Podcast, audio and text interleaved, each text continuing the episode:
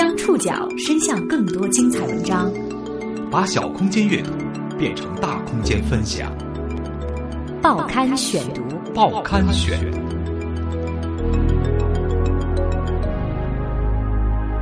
把小空间阅读变成大空间分享，欢迎各位收听今天的报刊选读，我是宋宇。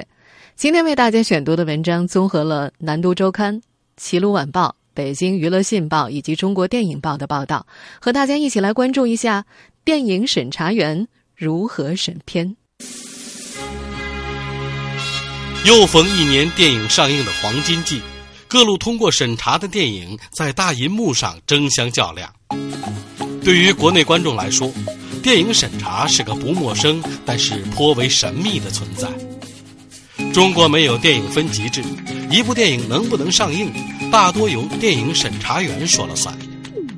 那么，电影审查员究竟是如何充当判官兼剪刀手的呢？今天的报刊选读，我们将跟随广州的一位电影审查员，一起了解电影审查员如何审片。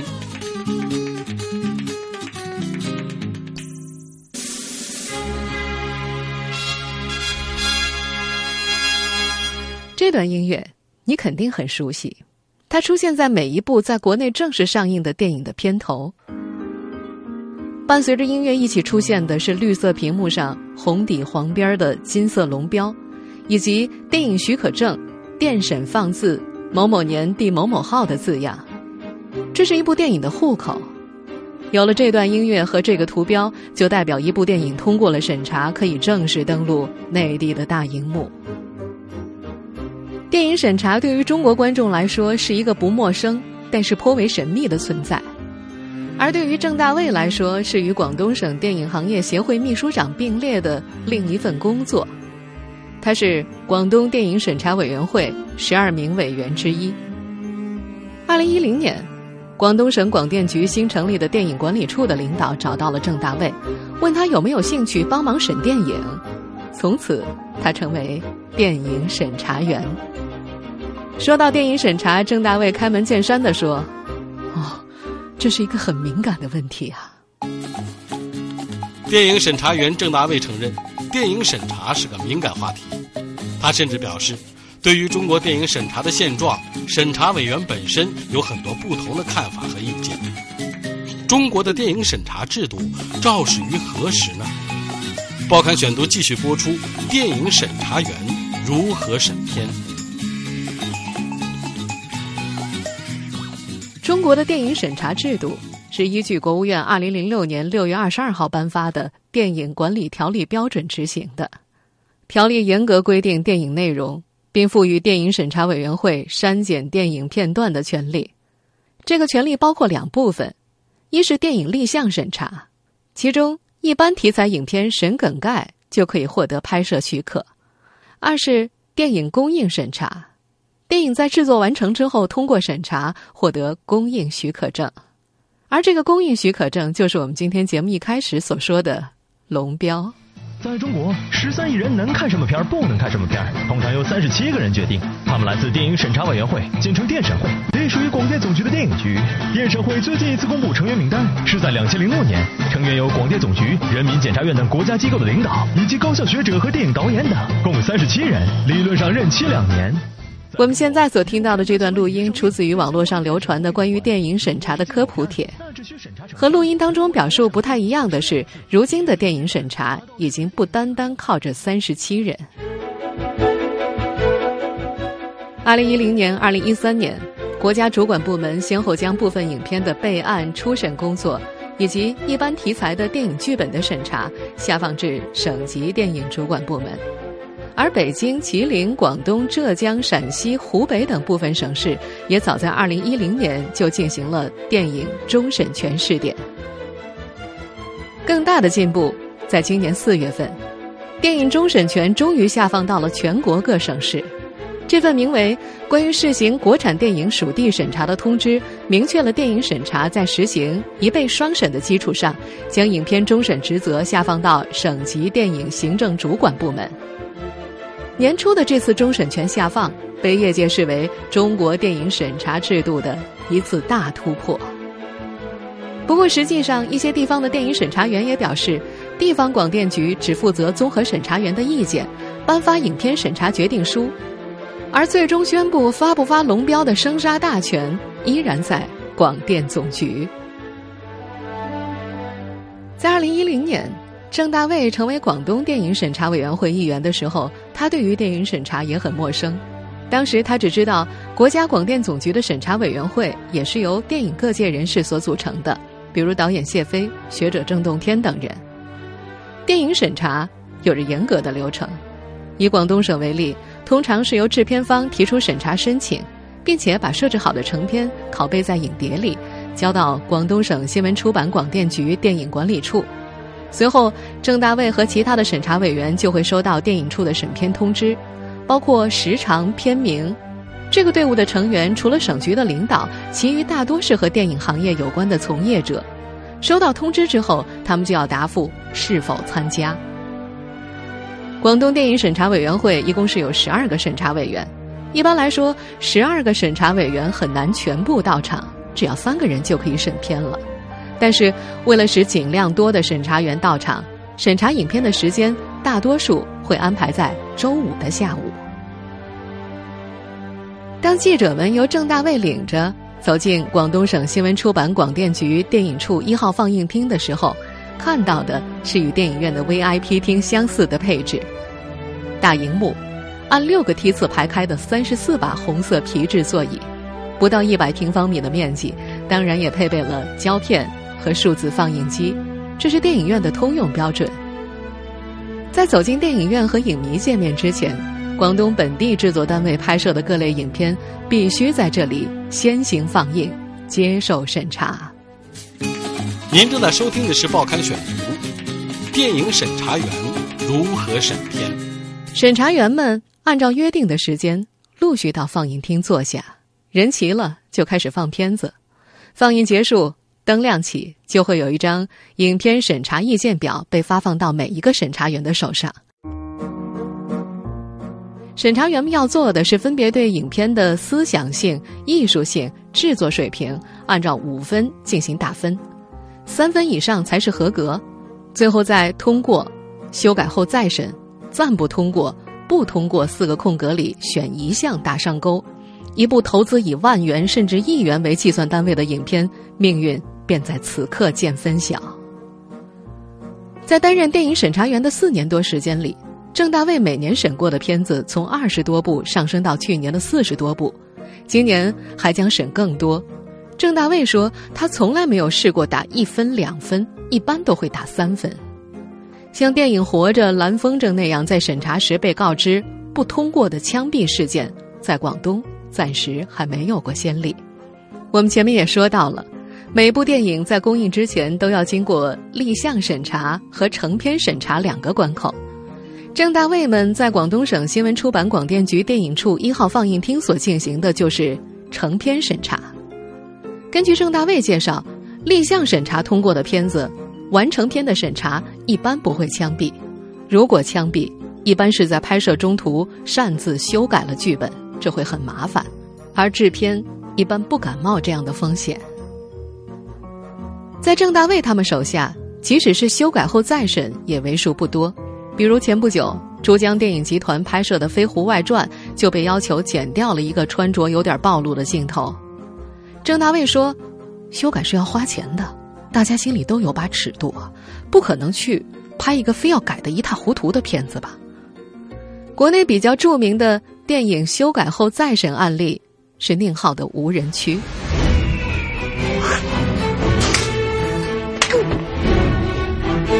老板，加油！一千五，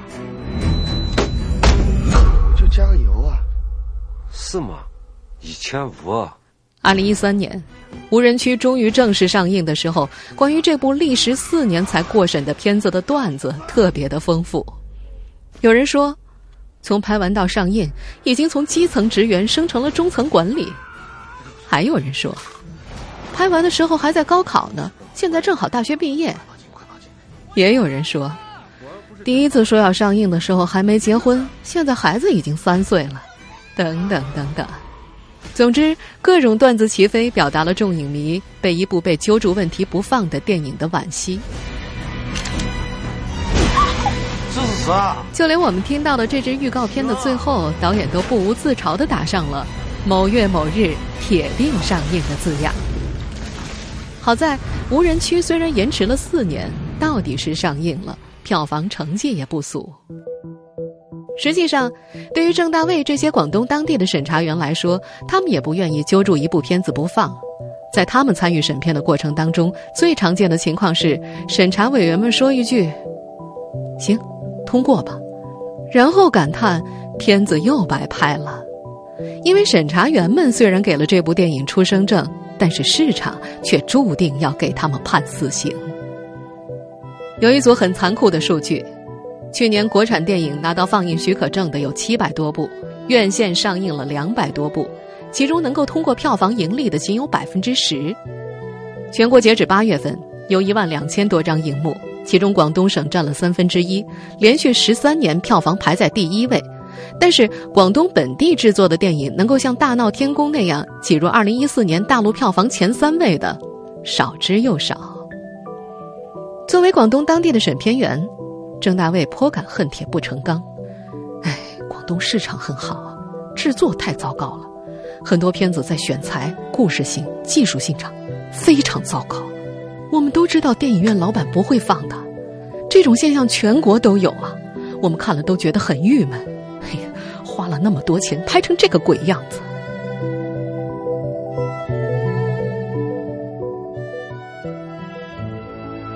在郑大卫成为专业的电影审查员之前，他早已和审查有了交集，对于审查的门路更是知根知底，这和他过往的经历密不可分。报刊选读继续播出：电影审查员如何审片？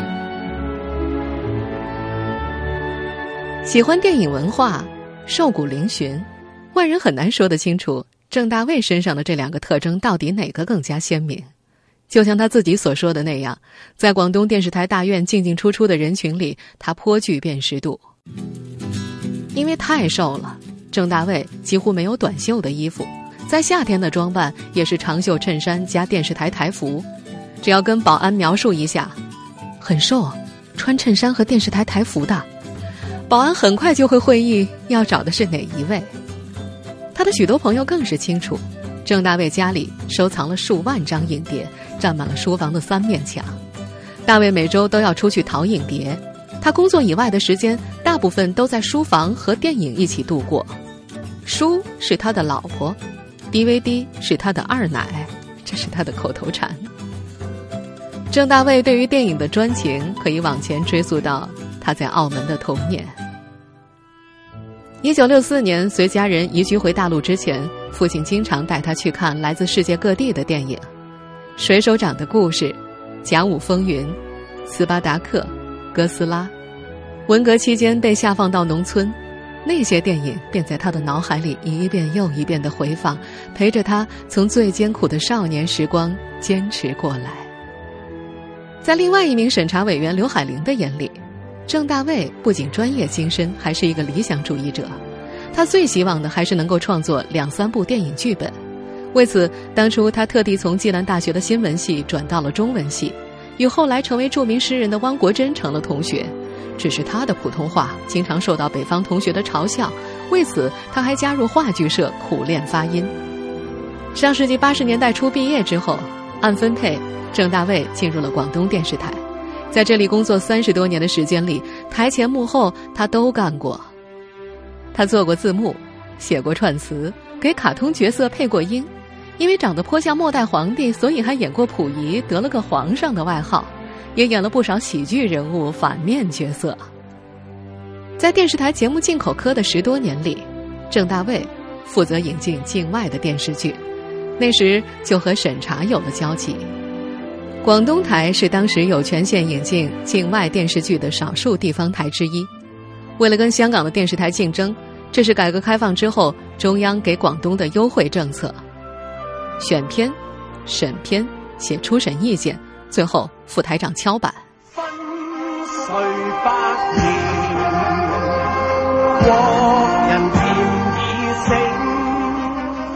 这首歌你不陌生吧？香港亚视的这部《霍元甲》，以及后来的那部《大地恩情》，就是郑大卫引进的。在正式成为电影审查员之前，郑大卫就已经领略到了审查的厉害。任达华主演的香港电视剧《为人师表》，距离广州话的泡妞一律都要剪掉。领导对于郑裕玲、万梓良主演的香港 TVB 剧《流氓大亨》的片名有意见。流氓怎么可以变大亨呢？改动片名要做很多功夫。身为责任编辑的郑大卫，最后就在“流氓”“大亨”两个词之间加上了一个“宇”字。别说是外边的社团，就算是自己的兄弟，也未必个个认识。所以要有一把龙头棍，证明画事人的身份。到了新世纪，杜琪峰的电影《黑社会》，广电总局审查通过了。但是名字改成了《龙城岁月》，粤语版的台词里有一句：“出来混黑社会一定要做大佬。”到了普通话版本里就变成了“以后不要混黑社会了”。同时，电影也删减了不少东西，片长从一百分钟缩水为八十五分钟。在郑大卫看来，这肯定是出于对导向的考虑。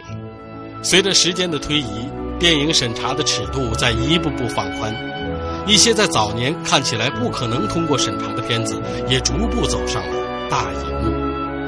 报刊选读继续播出：电影审查员如何审片？今年夏天，像往常的其他电影一样，被命名为《食人虫》的电影送到了广东电影审查管理处。这是审查委员会成立第四个年头以来，审查员们第一次遇到在内部争议颇大的一部片子。这部带有恐怖、科幻、灾难元素的国产电影在放映之后，审片室里比往常热闹。某位审查员的一句：“哎，这种片子，尤其是把人吃了一半血淋淋的，现在没有分级制，怎么办啊？”这引起了平日里少有的激烈讨论。现今电影审查依据的是《电影管理条例》当中的《电影剧本梗概备案》《电影片管理规定》。在这个规定里，关于什么样的内容该禁止、什么样的内容该修改删减的参照标准，加起来不足千字。清华大学新闻与传播学院常务副院长、广电总局电影审查委员会委员尹红说：“这电影审查条款啊，大多都是原则性定性条款，基本没有具体细节规定的。”在操作方面嘛，一方面具有灵活性，一方面它也容易出现不确定性啊。进行许可审查的人在理解和使用许可条件方面的不确定性，使得委员间对同一个片子争议不小。那天到场的审查员一共有五个人，这部《食人虫》是通过还是不通过呢？这是个问题。郑大卫的观点是，虽然故事编得很糟糕。但是大陆没有拍过这类带恐怖科幻的题材，深圳有电影公司愿意拍这种片子，太难得了。其他的审查员则倾向于认为，因为没有分级，如果拿到电影院去放，那些比较血腥恐怖的镜头会对青少年有影响。郑大卫说：“每一部电视剧、电影都会有很大的不确定性，甚至跟某个审查员那天的心态都会有关系啊。比方说，那天心情不好。”看了一部很恐怖的电影，就会觉得很不好啊！一句话引发羊群心理，可能就会要求把片子修改或者放一放。不分级啊，就很麻烦。大家都有不同的看法，大家角度不同嘛，这不是正确或者错误的选择。在这位电影审查员看来，如果实行电影分级，就好办很多了，分到哪一个级别容易作为一个标准。但是现在没有这个标准。最终，委员会形成不了共识，也都不愿意打分了，只得将终审权交给了国家新闻出版广电总局。郑大卫不清楚总局是否给了修改意见，或者给了怎样的修改意见。总之，最后的结果是这部《食人虫》被允许在十月十号公映。有人吗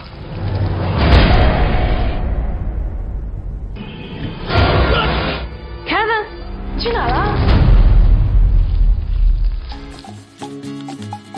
作为一名电影审查员，郑大卫毫不避讳地表示，中国的电影审查制度需要改革，尤其需要分级制度。没有分级制，不仅某部电影的生死带有不确定性，甚至某类电影的审查标准也具有不确定性。报刊选读继续播出：电影审查员如何审片？